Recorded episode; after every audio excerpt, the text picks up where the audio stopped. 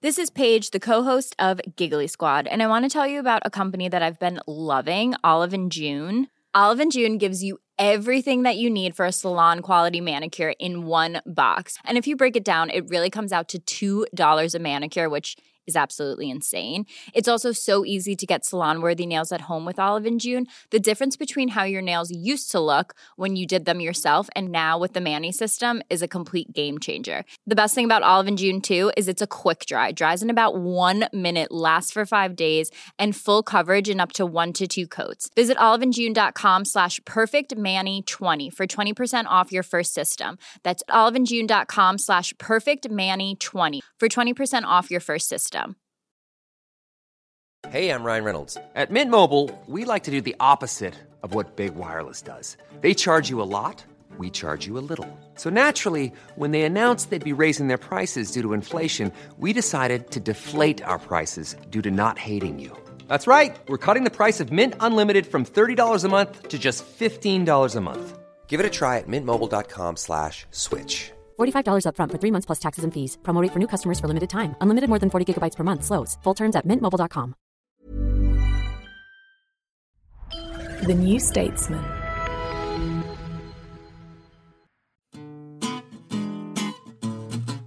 Hi, I'm Rachel, and on today's episode of the New Statesman podcast, I'm talking to Jonn Elledge about our political high points and low points of the last year, and also why the Christmas film Love Actually has some lessons for the Labour Party.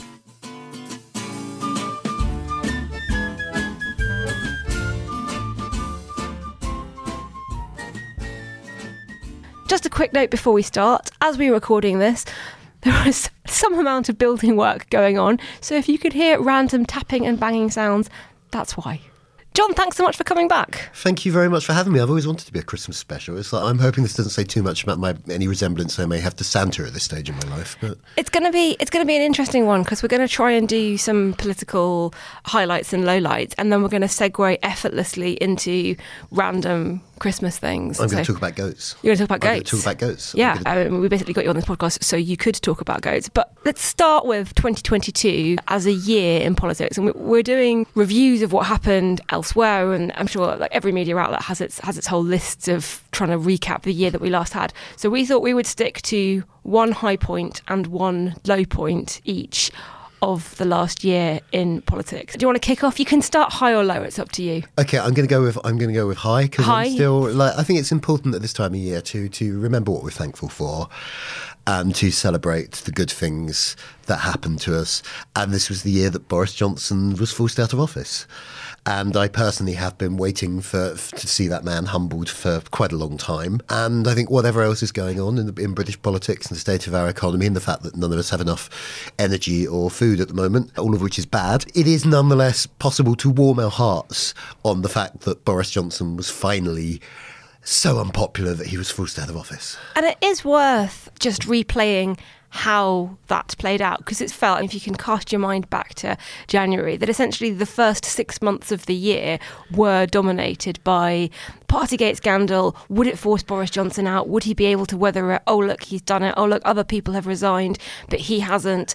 He's won a vote of confidence. He's absolutely fine. Oh, no, everyone's resigning en masse. What's going to happen now? How kind of significant do you think the manner of the departure was? I think it said a lot about who he was, certainly, in that there was a lot of briefing going on that it was all okay because they were going to make junior staff take the fall for it.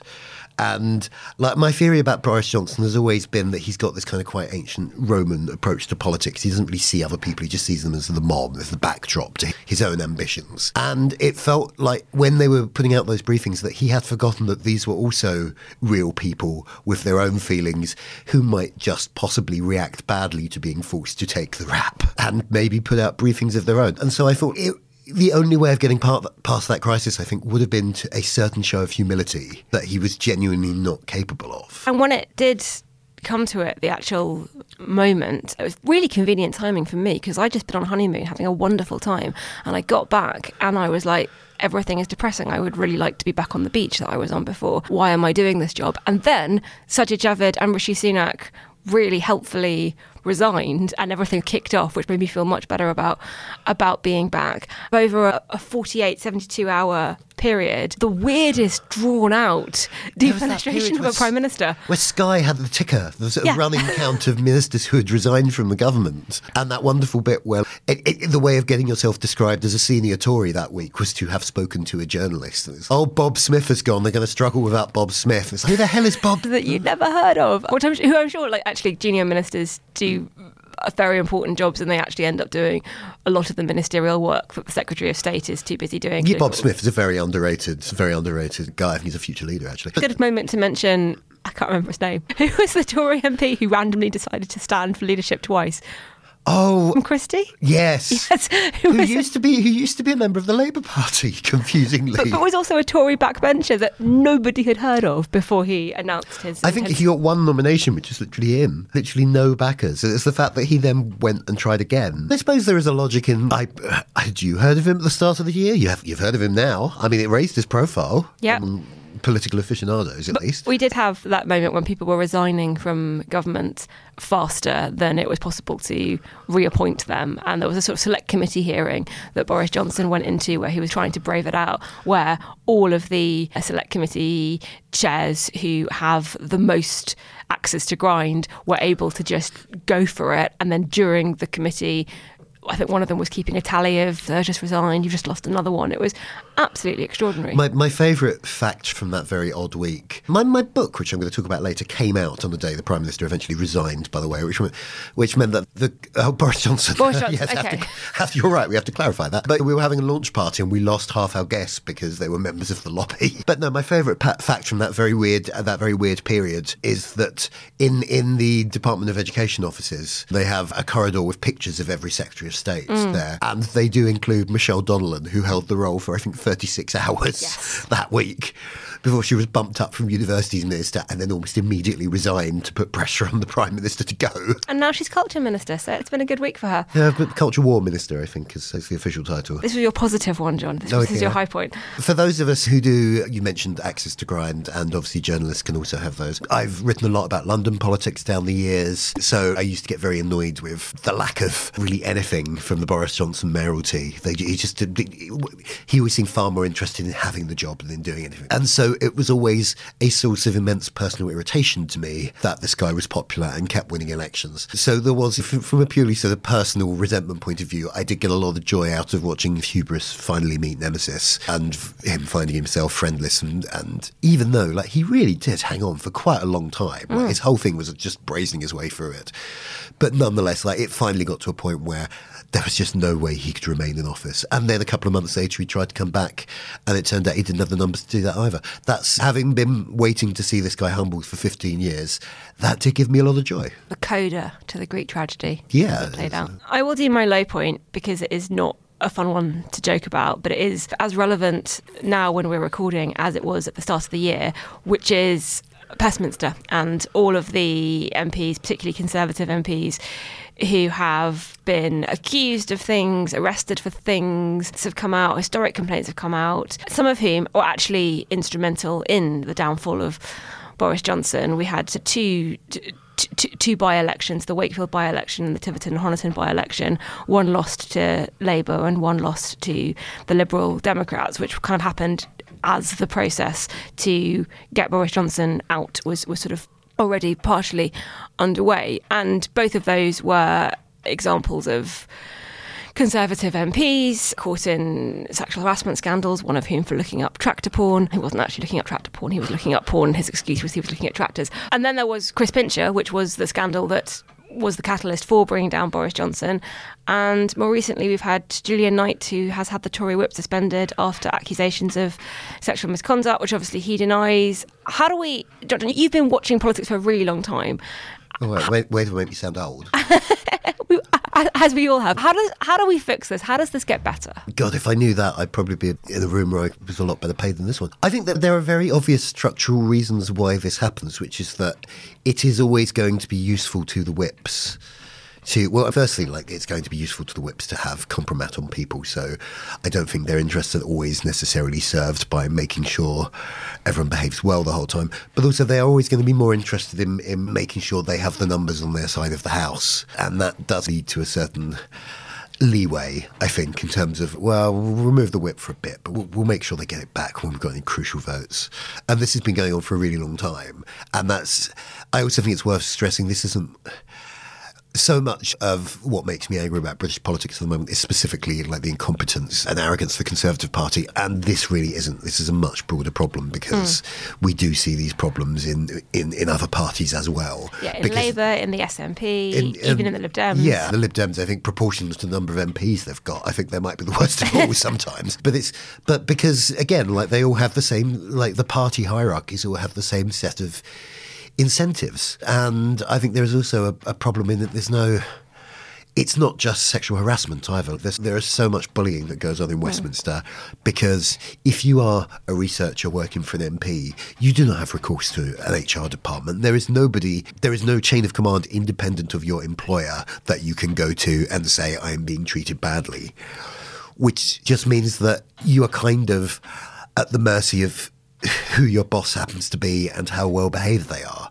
If you are being bullied by an MP, there is really not very much you can do about it. And the sexual harassment is just a kind of a much worse version of that, I think. And it was historic bullying allegations that led to Rishi Sunak losing his very important minister for nothing much, really, but he's quite important, Gavin Williamson. In, in oh, yeah, he got a knighthood this year, didn't he? That was a low point. I think so January, wasn't it? Yeah, yeah right, Sir Gavin. Gavin Williamson. Yeah. It's what does he know about these guys? Because nobody likes him.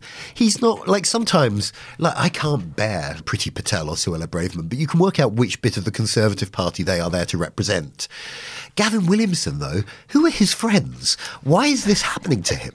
People who like spiders or like riding crops. I suppose there probably are quite a lot of them in the Conservative Party, to be fair. And still. moving on, no, I just wanted to mention the the Westminster scandal because I think it has been a running theme from the last year, and unfortunately, it looks like it probably will continue to do so. But you're going to bring us down again before I bring us up, aren't you? Oh, my low point. I don't. This is in some ways a really boring answer, but I think it was Kwasi Kwarteng's mini budget, which turned out to be, as I think I'm actually quoting you here, rather more maxi than he intended. But just like the amount of confidence in the British economy he managed to wipe off in a single statement. Increase in people's the increase in interest rates, which sort of has a direct impact on people's mortgages and people's personal debt and so on. I think you would be hard pressed to find a single speech by a British politician that has done so much damage in such a short space of time. And it's easy to look back on that period and, and yeah, again, if you write about if you write nonsense about this stuff for a living, it's quite fun in some ways when there's that kind of rolling chaos. It, it gives us a lot to talk about. But this this has a real impact on people's lives. If things got worse because he and Liz Truss screwed up so badly, and I think they obviously they, they will go down in history as an incredibly short-lived failed government. But they're fine financially. They're not gonna not gonna suffer any further consequences. Like it's incredibly humiliating for them, but they're not gonna have to worry about how to heat their homes this winter. They're not worrying about how to feed their kids, and a lot of people out there are. And it is worth mentioning that even though things have calmed down a lot since that sort of six week period of pure chaos. Sunak isn't even on the front pages most days. There, there are other stories beyond very specifically what's going on in number 10. But the problems are still there, very much so, and will be so over the winter and into next year. Problems with the economy and inflation and the price of energy and mortgage rates, which obviously feeds into rent, as you mentioned, and just all of the cost of living crisis. Now, let's not be unfair and say that all of that was 100% caused by that fiscal statement, but it did make it blow up in a way that was much worse, I think, than it would have been, or much faster, and because of that, much much harder for the subsequent government to try and reverse. Yeah, I think it it turned a slow burning problem into an immediate crisis. Also, I think it's a mark of how far we've fallen that Jeremy Hunt at this point is a genuinely quite reassuring figure. Yes. Like the guy, I mean, I've had this a few times. There was a point, well, I, there was a point earlier this year where I was genuinely hoping for an intervention from Michael Gove. or where like Grant Shapps genuinely looked quite statesmanlike. and That's just what this year has done to us. Yeah, it's just like all the all these people who were punchlines five or ten years ago are now the elder statesmen just because of everybody else we've seen go through politics since. But yeah, the current government, given their due, they have kind of calmed they have kind of calmed the waters a little bit. But we do still have. This, we're recording this at the time where there's huge numbers of strikes planned, Mm. and there's a lot of public sympathy for. I think, I, think, I think there is almost one strike a day every day from now until Christmas. Which is crazy, isn't it? Yeah. It's, it is. It's the winter of discontent all over again. It is like my late father would never vote Labour because he was so annoyed by what happened in, in the winter of 78, 79. I do wonder whether this will have a similar effect. This will be the kind of capping effect on a generation's refusal to ever vote Conservative after this. Shall I bring us back up? Yeah, let's say something to you. Well, my high point actually is not going to sound like a high point because it involves the very sad death of Her Majesty Queen Elizabeth II. But That my, was your high point. but my high That's not very patriotic. my high point was what happened next and what the country was like for those 10 days. And I actually think I don't normally have a I'm proud to be British kind of sense. That's not. I'm from London. You've written extensively how being from London is different from being feeling like you're English or you're British. No, I just think that it was a triumph in terms of logistics, in terms of showmanship, in a way, in terms of politics. We know that sort of politics will pause for two weeks, and then we had the budget that we've already talked about that kind of crashed everything. I love the fact that Liz Truss was prime minister. Everyone says 44 days. It was actually 49 days. It was 44 days before she announced she was resigning. But the shortest serving prime minister, and yet the only one for 70 years who has served under two monarchs, which I, I think know, is a, incredible. It's going to be a wonderful pub pub quiz question. And the queue, I was really inspired by the queue. I was really inspired by the kind of the, way it captured public consciousness and people's imaginations and all the different ways that people process their emotions about the last year through the medium of queuing, which is the most British thing ever. And obviously, it's sad that she died, but she was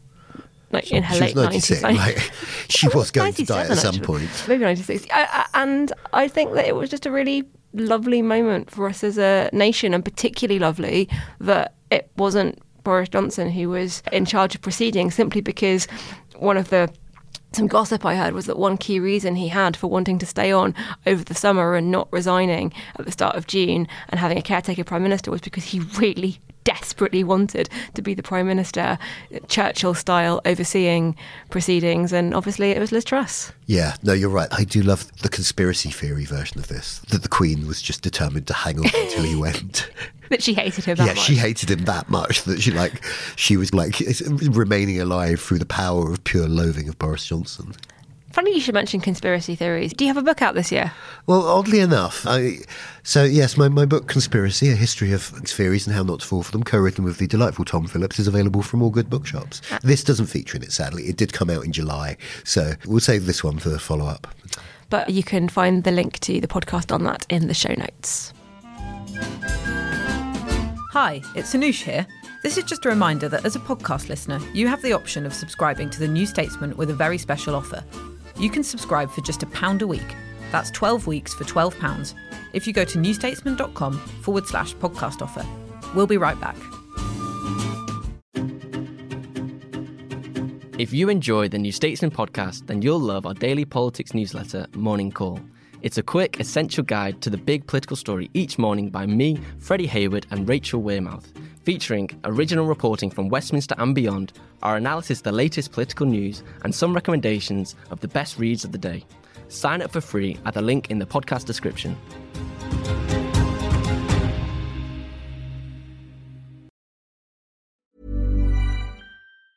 Planning for your next trip? Elevate your travel style with Quince. Quince has all the jet setting essentials you'll want for your next getaway, like European linen, premium luggage options, buttery soft Italian leather bags, and so much more. And it's all priced at 50 to 80% less than similar brands. Plus, Quince only works with factories that use safe and ethical manufacturing practices. Pack your bags with high-quality essentials you'll be wearing for vacations to come with Quince. Go to quince.com slash trip for free shipping and 365-day returns.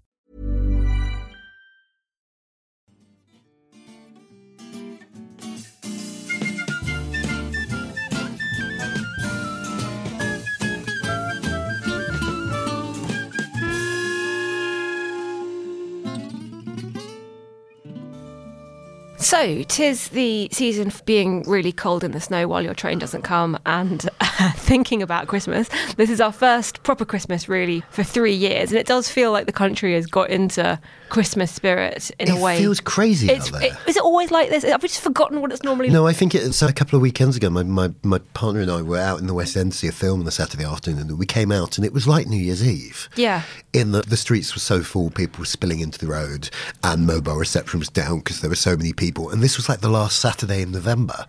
It just feels everyone's really going for Yeah. it because they've they cancelled the because it's been so two. miserable. Yeah. Now, we were going to talk classic Christmas films, or one classic Christmas film in particular, a film that lots of people have a sort of love hate relationship with, which is obviously Love Actually. Which I should say up front, I've not seen in 20 years. See, I've seen it every year for the last 20 Why years. Why have you done that to yourself? It was So two two reasons. One is I actually I I know the lobster. She was at my school, the, the little girl. He goes, "We've been given our parts in the school play, and I'm the lobster." So from a sort of school spirit, friendship way, we were obviously going to become obsessed with it. But I know the lobster is a great sentence, by the way. I know that, but it actually, and this is disturbing when you think about it, it became our family Christmas film, and it is the film that my parents and my sister and I watched basically every year, sometimes multiple times a year. And I'm not sure if that's entirely inappropriate because my sister was 11 when it came out. So I do think there is a thing where the Christmas films you as a kid are the ones that are going to be your Christmas films. That I mm. like my my partner Agnes had not seen a lot of the Christmas films that I think that are, are kind of important to me, and I've shown them to her, and she's been incredibly unmoved by every single one of them. Like she she could tweet us away through the Muppets Christmas Carol. Oh great! No one told me it was a musical. Thank you. I love the Muppets Christmas Carol. But you wanted to mention Love Actually because you have a theory about that will effortlessly join up this weird random Christmassy section to the politics beforehand in a way that we totally planned. I do have a theory. Really regretting mentioning before we started recording because now I've got to talk about it. Tell us your theory. So uh, t- t- when it came out, I wrote an absolutely furious essay for a long dead website called AK13, which which kind of used it as a jumping off point to. This was in 2003, 2004, by the way. To use Love Actually as a jumping off point to talk about the how you could use the work of writer Richard Curtis to track the decline of the Labour Party. With the medium of Hugh Grant. For, for, no, through the medium of Richard Curtis. So if you kind of look back at Not the Nine O'Clock News in the late 70s, which he was a key writer on, who'd been quite radical. And then there was Blackadder, which was, you know, a bit, maybe a bit less, but still quite, you're still quite angry. Yeah, edgy, edgy, that's the word I'm looking for. But then in 1994, which of course was the year Tony Blair took over the Labour Party, he does Four Weddings and a Funeral, which is a great film.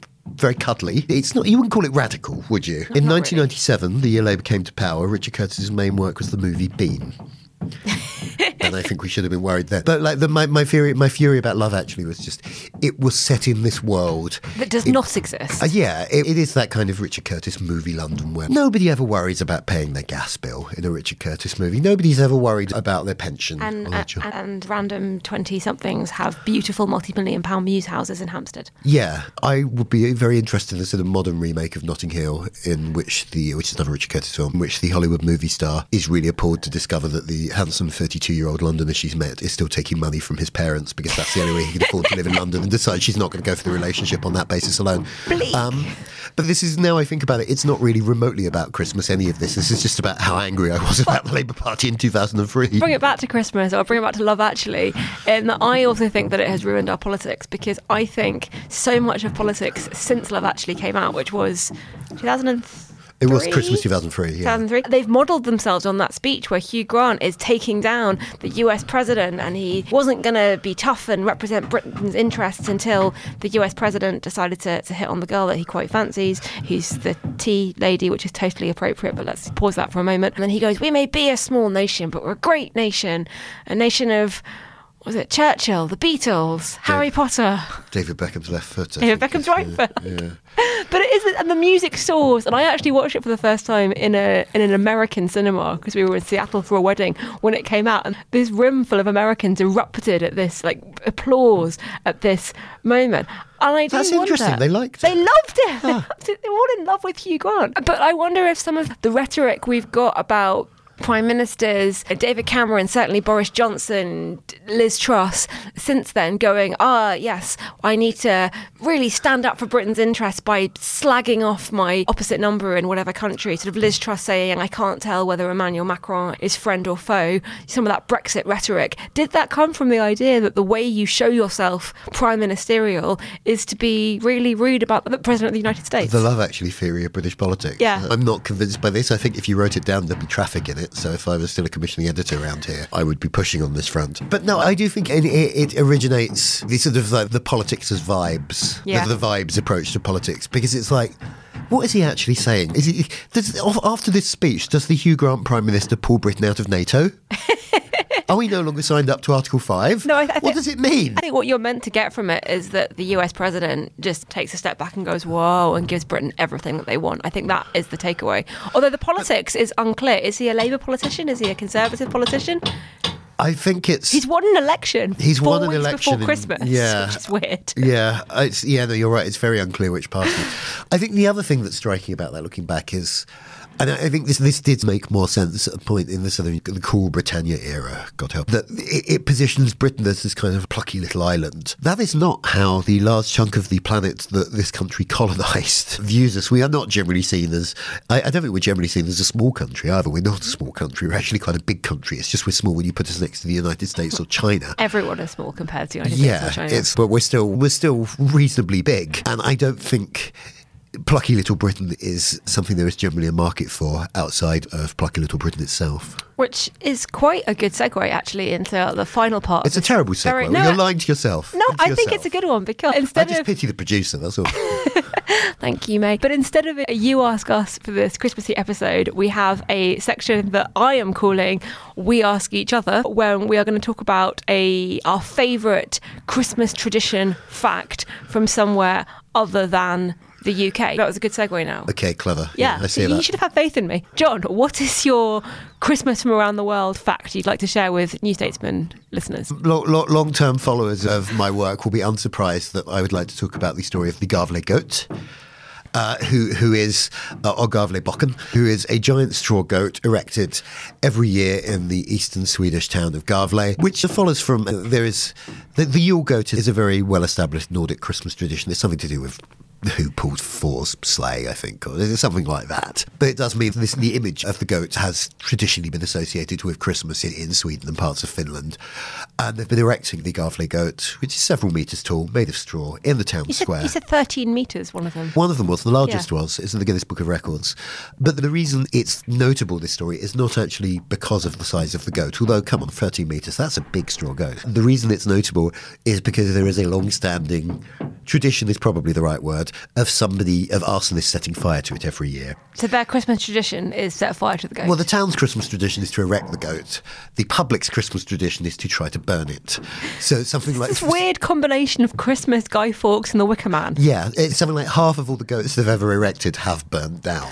What there've been a couple that were destroyed in other ways. One year, someone drove a car into it. One year, like the, there are amazing stories attached to this thing. There's one year they had guards, volunteer guards, standing around the goat. It starts to snow. Goat guards. Goat guards. It starts to snow, and the guards think, well, we can't stay in this. No one can set fire to a goat in a snowstorm. That assumption turned out to be wrong. The goat went. There was another year, someone dressed as the gingerbread man fired a flaming arrow at the goat. It honestly, it's just the most amazing story. And every year they still erect this goat, and they still do. Well, look, there was one in 2006, I think it was. They were storing the goat in a secret location because it had become it was so endangered they needed a secret location to store their goats. This and other stories can be found in the Compendium of Not Quite Everything, which is my book that came out last year, which is the other book I came on here to plug. Which would conveniently probably make quite a good stocking filler book. It would. Also, if you want to read the full account of the Garveley goat, I also just published it on my Substack, which is john.substack.com, so you should go check that out as well. You're getting your What- pitching there. I am. What's your favourite Christmas story, Rachel? So, my favourite Christmas tradition from around the world is the fact that the traditional Christmas food in Japan, at least since the 1970s, is KFC chicken. I that is yeah, that is amazing, isn't it? Is, do you know why? I love this. It was a marketing ploy, basically, that Kentucky was like, oh, it was a marketing ploy, basically, that KFC in Japan thought that it would be cool to do a special Christmas style offering in the same way that fast food outlets do for all kinds of festivals. They they said it was inspired by having expats in Japan being quite sad that they couldn't find turkey for Christmas. And they were like, well, what if instead of turkey, we had chicken? And what if instead of roasting it, it was fried chicken or Kentucky fried chicken? And this is a real thing. And I thought it wasn't because I was actually in Japan in the lead up to Christmas about a decade ago, which makes me feel very old. And my Japanese friends, they were telling me this, and I was like, okay, you don't actually have this tradition where 3.6 million of you go out and have KFC for Christmas dinner. But it is, in fact, true. Yeah, I do find it interesting that like Japan is, you know, Japan is obviously not a nation of Christian heritage, but through the power of consumerism, Christmas is still a huge thing there. Like I remember seeing on some, I think it was actually Michael Palin's Pole to Pole 30 years ago talking about someone, the person that in Finland who pretends to be Santa said that one of the countries they get the most letters from every year is Japan. They just take the bits of tradition that they like from other religions and other cultures. But I think there is an argument that's what Christmas is anyway. I think it's not. It's an exaggeration to say it just like know, the church just stole existing pagan traditions like Saturnalia No. or whatever. But there is, there have always been these midwinter festivals. But what, what they mean is fairly mutable. yeah, you borrow traditions from one and you turn it into the other. Well, the reason I like the KFC Japan thing is because up until Christmas 2020, I had never had full Christmas dinner. I never celebrated Christmas. I'm Jewish, my family didn't. We celebrated Hanukkah, which has its own amazing traditions, like when my sister decided to drape a pot plant in tinsel and fairy lights because she really wanted a tree and my parents wouldn't let her have one. My ex-wife's family were Jewish, and they went through this every year. It was a, a real divide over whether or not to decorate a pot plant. It was great. I good to know that it's it's- not just us, but I like the idea of having They different- eventually settled on calling it the Hanukkah bush as a compromise. That, was the deal. There is a, a an American children's book called "There's No Such Thing as a Hanukkah Bush," so Uh, well, that's depressing. it's a real thing, or rather, it, it isn't. But I like the idea that different cultures do different things. You don't have to have over dry turkey that no one really likes. You can have Chinese food. You can have KFC. You can have vegetarian and vegan options. I like this idea of pick your own tradition in a way that works for you because the Japanese have very clearly done that. I'm an absolute sucker for Christmas. I love it, but it is. It's not remotely. I'm not a religious person. It is purely because I do think there is something lovely just about the idea of the ritual element of it. Just the idea. There's a month of the year where you where there's just parties and events to go to, and you just turn to your friends and family and tell them you love them, and everything stops for a bit, and we get to take stock before before starting again. I think that's very important. And then in January, as you say, it all starts again. And in the meantime, you set fire to your giant straw goat. You've been listening to the New Statesman podcast with me, Rachel Cunliffe, and my guest, New Statesman columnist Jonn Elledge. We're produced by May Robson and Adrian Bradley, and our music is Devil with the Devil, licensed under Creative Commons.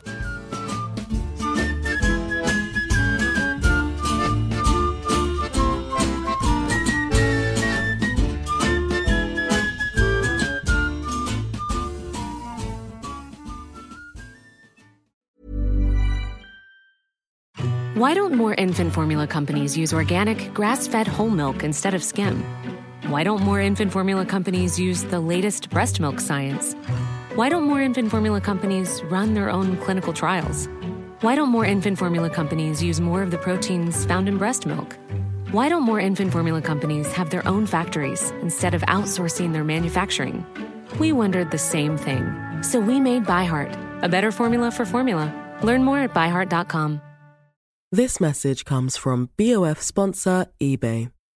You'll know real when you get it. It'll say eBay Authenticity Guarantee. And you'll feel it. Maybe it's a head turning handbag, a watch that says it all, jewelry that makes you look like the gem, or sneakers and streetwear so fresh every step feels fly. eBay gets it. So look for the blue check mark next to that thing you love and be confident that every inch, stitch, sole, and logo is checked by experts. With eBay Authenticity Guarantee, you can trust that feeling of real is always in reach. Ensure your next purchase is the real deal. Visit eBay.com for terms.